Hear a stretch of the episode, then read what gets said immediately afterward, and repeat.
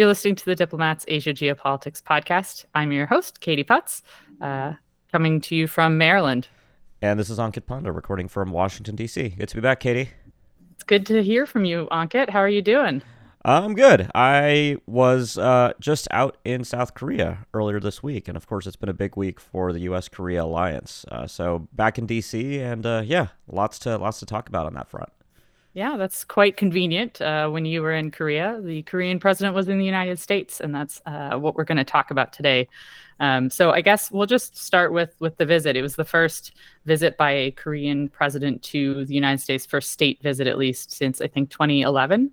Uh, and obviously, a lot of things have changed since 2011. So um, pretty momentous uh, visit. Uh, in addition, this year marks 70 years of the U.S. South Korea alliance, uh, and obviously with North Korea sort of possibly leading up to another nuclear test at some point. Uh, there's a lot of tension on the Korean Peninsula, and so there's a lot of focus on on the alliance and what it means and, and where it is going into the future. So, Ankit, what's the what's the framework for this trip? Um, yeah, so you know, overall, I think the purpose of this was uh, a celebration of 70 years of the alliance, but I think you get to the core uh, of the at least security component of the trip, Katie, which is yes, the threat from North Korea is growing rapidly. North Korea is talking openly about tactical nuclear weapons. We're expecting a seventh nuclear test by North Korea on the Korean Peninsula at some point.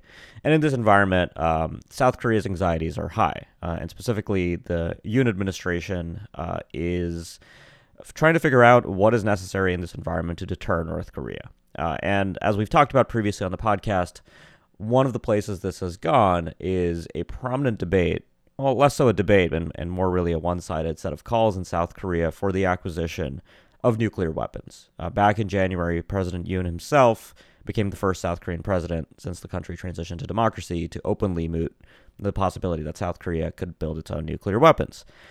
That I think is important context here because all of that I think has spooked American officials uh, who I think saw this summit as an opportunity to give South Korea new types of reassurances, which is inherent in the business of having alliances around the world. The U.S.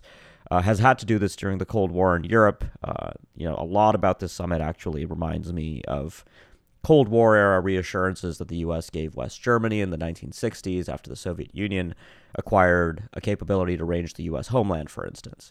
And we've had a similar dynamic play out in the Korean Peninsula. The North Koreans also have intercontinental range missiles that can range the U.S. So the South Koreans have also begun to doubt that the U.S. might not come to their assistance uh, in a conflict, right? And alliance management, this idea of uh, extended deterrence, which has really been the you know, the words that have defined, I think, much of the last week. Extended deterrence is fundamentally by managing perceptions. Uh, the United States has to convince South Korea that it would come to South Korea's defense, including with nuclear weapons if necessary. So, the summit, uh, I think one of the major outcomes here is this new Washington Declaration, you know, very kind of Cold War uh, framing. This was a separate joint statement specifically on the alliance on nuclear reassurance the Biden administration released. So, that's the broader context here. I think the political reaction to the reassurances the U.S. has given are also quite interesting back in South Korea. Uh, then that's where we should go next. You know, I'm, I'm definitely interested in hearing what those reactions were, um, because obviously in the United States, this discussion of extended deterrence, uh, on the one part, is sort of what is it that we're going to be doing to uh, convince the South Koreans um, that that we will come to their aid uh, should there be an attack, that sort of thing.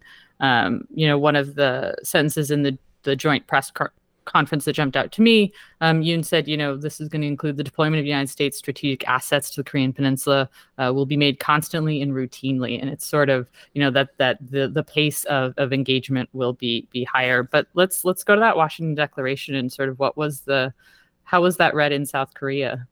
Yeah, so the Washington Declaration is an interesting document. There's there's several um, new assurances here. I think the the best way to frame this though is that it's largely a software upgrade for the alliance, right? It's it's less focused on hardware, which I think some folks in Korea are a little disappointed by because we have also seen calls in South Korea for the United States to redeploy nuclear weapons. Mm-hmm look, there's this pervasive idea within the Yoon administration that only nuclear weapons on the southern half of the peninsula, be they American or South Korean, will deter North Korea. Uh, right? Only a nuke can deter a nuke is the mantra that you sort of hear in Seoul. I think that's quite simplistic. I don't think that's really how the alliance has thought about deterrence traditionally. I don't think that's uh, really an accurate way to think about deterrence. Nuclear weapons might play a role under certain conditions, but not all conditions. But nevertheless, the United States uh, has taken this demand for nuclear reassurance seriously. So the Washington Declaration has a few new offerings from the United States, right? The um, President Biden, for instance, uh, personally committed, and he said this at the press conference, as is stated in the Washington Declaration, that the United States will make every effort to consult with South Korea on any possible nuclear weapons employment on the Korean Peninsula. Um, that is not something, you know, a lot of people are surprised by this, but there's no requirement for the United States to do this legally. The President of the United States is the only person that can uh, authorize the use of nuclear weapons, uh, and he or she has no obligation to consult with anyone else. Uh, I mean, least of all within the United States. Uh, I mean, certainly not with allies. Uh, so the fact that Biden is giving this political assurance to South Korea is quite positive, in my opinion, right? He's basically saying, look, in a crisis, we will have a phone line with the president of the Republic of Korea. If you feel like nuclear weapons are necessary or should be used, you can kind of call us up and make that point, right? He can't, President Yoon can't compel Biden to use nuclear weapons because that's just not how it works. But he can, uh, you know, they can have a line of communication. And I should also note here that I think this is a good thing because South Korea might also not want the U.S. to use nuclear weapons under certain conditions. This was an issue under the Moon administration when there were concerns that Donald Trump might go in and attack North Korea, potentially with nuclear weapons, and South Korea would want a way to make sure that doesn't happen. So that's the first new um, innovation in the Washington Declaration. The second is, I think, what a lot of alliance managers like to do when faced with a tough problem, which is create a new consultation mechanism. So the alliance now will have a nuclear consultation group, an NCG. Uh, for anybody listening that follows NATO, uh, NATO has an NPG, a nuclear planning group. So a lot of South Koreans have been wondering, why don't we have something similar? Um, there's sort of a variety of things to say here. I mean, the NPG in NATO doesn't really do what we traditionally think of as nuclear planning. It's more of a body to talk about nuclear policy. The U.S. South Korea alliance has already had consultative mechanisms where the two sides discuss these matters.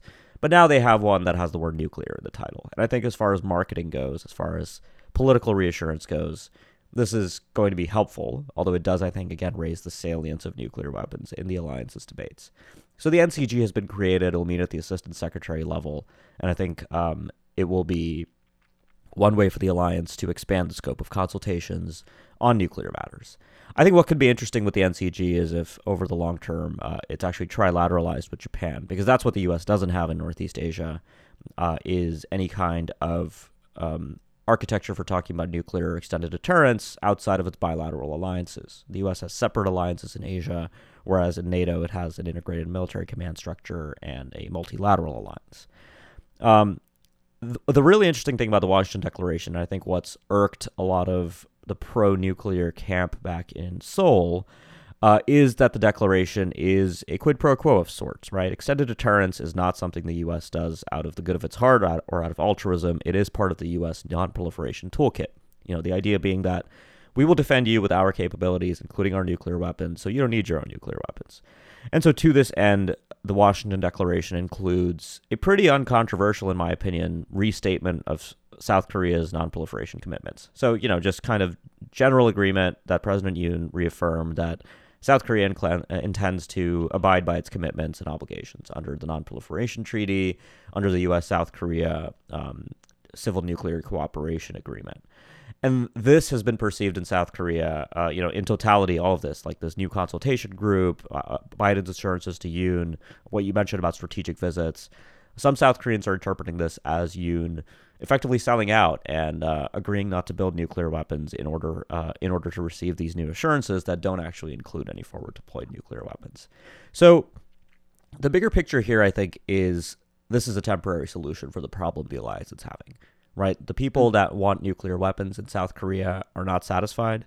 Things will get worse with North Korea. The North Koreans will do a nuclear test, and we will be right back where we started, where demands for nuclear weapons will go back up.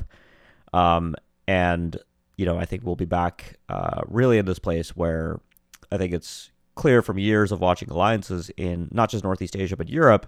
But reassurance is a task that's never really complete for the United States. And I think that's going to be the case with the Washington Declaration as well. I think that's a really good point. Reassurance, you know, it even in just you know normal relationships with other people, you have to continue to reassure your friends that you're still still their friends, uh, and and and I think that applies to international relations as well. Um, speaking of sort of one of the things you mentioned was the the trilateral aspect uh, of relations in Northeast Asia. I think it'd be interesting to kind of talk about the Korea Japan rapprochement, I guess we could probably call it. Um, I thought it was interesting that in, in Biden's remarks, he, he thanked Yoon for his quote political courage and personal commitment uh, to diplomacy with Japan. I thought that was kind of an interesting sort of U.S. commenting on a relation on a bilateral relationship between uh, two of its allies. You know, I think Yoon has gotten some blowback for his diplomacy with Japan in Korea, um, but also I think you know on that geopolitical level a, a workable relationship between Japan and Korea is really necessary for the United States. And clearly, the United States is, has uh, at least supported, if not actively pushed for for better bettering of that relationship. Um, is that a sense that you got, uh, especially when you were in, in Korea? Sort of what do people think about uh, this this um, policy of the Yoon administration to sort of uh, strengthen ties with Japan, um, particularly at this kind of tense time on the peninsula? Yeah, it's sort of it's sort of night and day actually the the, the conversation on this in Washington and in Seoul uh, because you're right in Washington I think this has been a long-standing strategic impetus. Uh, South Korea and Japan, you know, two great liberal democracies that are treaty allies of the United States, both with concerns about China and the liberal international order in Asia. Uh, so from DC's perspective, it makes a lot of sense that these two countries begin to converge um, and uh, you know, as listeners are aware, uh, South Korea and Japan uh, have a long list of historical issues. They have a territorial dispute over uh, Tokto, uh, the island in the East Sea slash Sea of Japan, um, and uh, generally speaking, public opinion in South Korea is quite negative towards Japan and continues to be so. Both for um, you know, conservatives generally speaking are more positive but um, progressives, especially in South Korea, uh, are, are are quite negative about this. And I think the lesson we've learned from sort of re- recent attempts to fix this relationship, um, including through bold political initiatives, is that without domestic a base of domestic political support uh, in South Korea uh, and in Japan, for that matter, um, progress is not likely to be sticky. And I think that's what you really come to. You know, the conversations I was having in Seoul about this. Uh, you know, everybody acknowledges that Yoon is being politically bold but mm. not in ways that I think are generating a strong base of public opinion support. You know, he made this comment uh, recently about, you know, Japan doesn't have to sort of uh, kneel and apologize for things that happened a long time ago, which, you know, even conservatives in South Korea were sort of uh, shocked by and were like, did he really actually say that? Um, and so political boldness, I think, is having the effect of demonstrating to the United States that South Korea is willing to take steps to improve relationships with Japan uh, in uh, in the short term, and there have been you know meaningful steps uh, to normalize the relationship. Uh, South Korea has removed Japan from its export control risk uh, list. Um, the the two countries have normalized their military intelligence sharing agreement.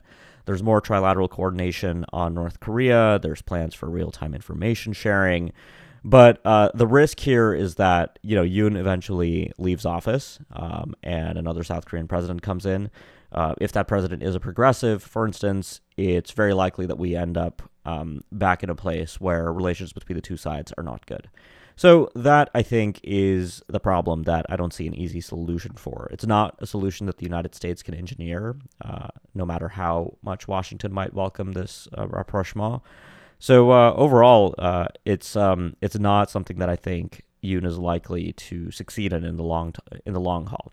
Right. The other thing is that all of those kind of structural factors that I described that should be bringing South Korea and Japan together, uh, if if things continue to get worse in the region with China, with North Korea, it is possible that successive governments will see enough reason to cooperate that many of these nagging issues um, will sort of be on the back burner. Uh, they'll still continue to simmer. I don't think they're going away anytime soon in a comprehensive manner.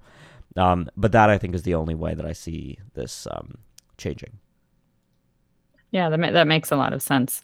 Um, you know, and and obviously on the U.S. side too, there could be a change of administration in Washington, and that could impact uh, the United States' approach to to these these alliances. Um, though hopefully there's some more um, stability in the structure of them. Uh, but we shall see. Uh, I guess before we close out, I'll, I'll, just ask you. You know, is there anything else in in this this visit that you want to highlight? I know there was there was talk about uh, next generation technology, supply chain issues, sort of the technology and economic aspect of the relationship is really interesting, um, and so maybe that can sort of close out our discussion. Yeah, no, there was a there was a lot on that front. I mean, I think we'd have to do really a kind of a separate episode on kind of South Korea and and, and U.S. approach to uh, cooperation on sensitive technologies, semiconductors, uh, where you know the two countries have some differences. Actually, just going back to the alliance for a moment, I mean, one of the things that I thought was really significant uh, and and a pretty positive development was the um, Washington Declaration includes a remark that South Korea's new Strategic Command, uh, which is the body overseeing kind of South Korea's autonomous military capabilities, capable of striking North Korea, uh, will now be integrated with the U.S. Um, with the U.S.-led Combined Forces Command. Right, the U.S.-South Korea alliance is unique in that there is a true combined command where uh, an American four-star uh, flanked by a South Korean uh, leads the military operations of the alliance uh, in a time of conflict. So I think having that integration between South Korean capabilities and the broader Combined Forces Command structure uh, is positive for operational planning, and I think it's also positive for managing escalation in a crisis. The South Koreans, mm-hmm. you know, this has been a longstanding concern for the United States that South Korea, in a crisis, might be compelled to respond unilaterally to North Korea in a way that could be either disproportionate or escalatory that could have implications for the alliance as a whole. So I think better integrating conventional capabilities uh, as as I think the statement indicates there's an intention to do is pretty significant. It's not going to get a lot of headlines because you know the big um, you know nuclear word isn't in there, but uh, I think you know it's conventional deterrence continues to be about you know 99% of how the alliance practically deters North Korea. I think because you know uh, crises will turn into conventional wars first. Uh, North Korea is likely to use nuclear weapons first, but the alliance itself, I think, is likely to be more restrained. Mm-hmm. So these conventional capabilities, I think, are actually quite meaningful. And this is what South Korea relies on day to day, right? South Korea relies on a very sophisticated array of conventional military capabilities as a non nuclear state. So, I mean, uh, just a closing thought, Katie, I think a lot of this concern you hear in South Korea about the need for nuclear weapons, that only nuclear weapons can deter nuclear weapons, actually has the effect, I think, of undermining everything South Korea says about its own deterrent, which is obviously not nuclear. So when you have the president and advisors kind of questioning the sufficiency of the conventional deterrent, uh, I think that's not a great message to send uh, to the North Koreans. Mm. So, um, you know, I think I think the the lesson from this summit is that you know this is going to be a continuing work in progress for the United States and South Korea. Um, but you know, hopefully, this software upgrade that we've seen with the Washington Declaration um, takes us in the right direction. All right. Well, thanks very much. Always for an interesting conversation, Ankit. Uh, to our listeners, please uh, recommend us to your friends. Leave us a review wherever you listen to podcasts. And as always, please get in touch if there are topics uh, you want us to explore. We're always listening. Uh, and have a great day. Thanks, Katie. Talk to you soon.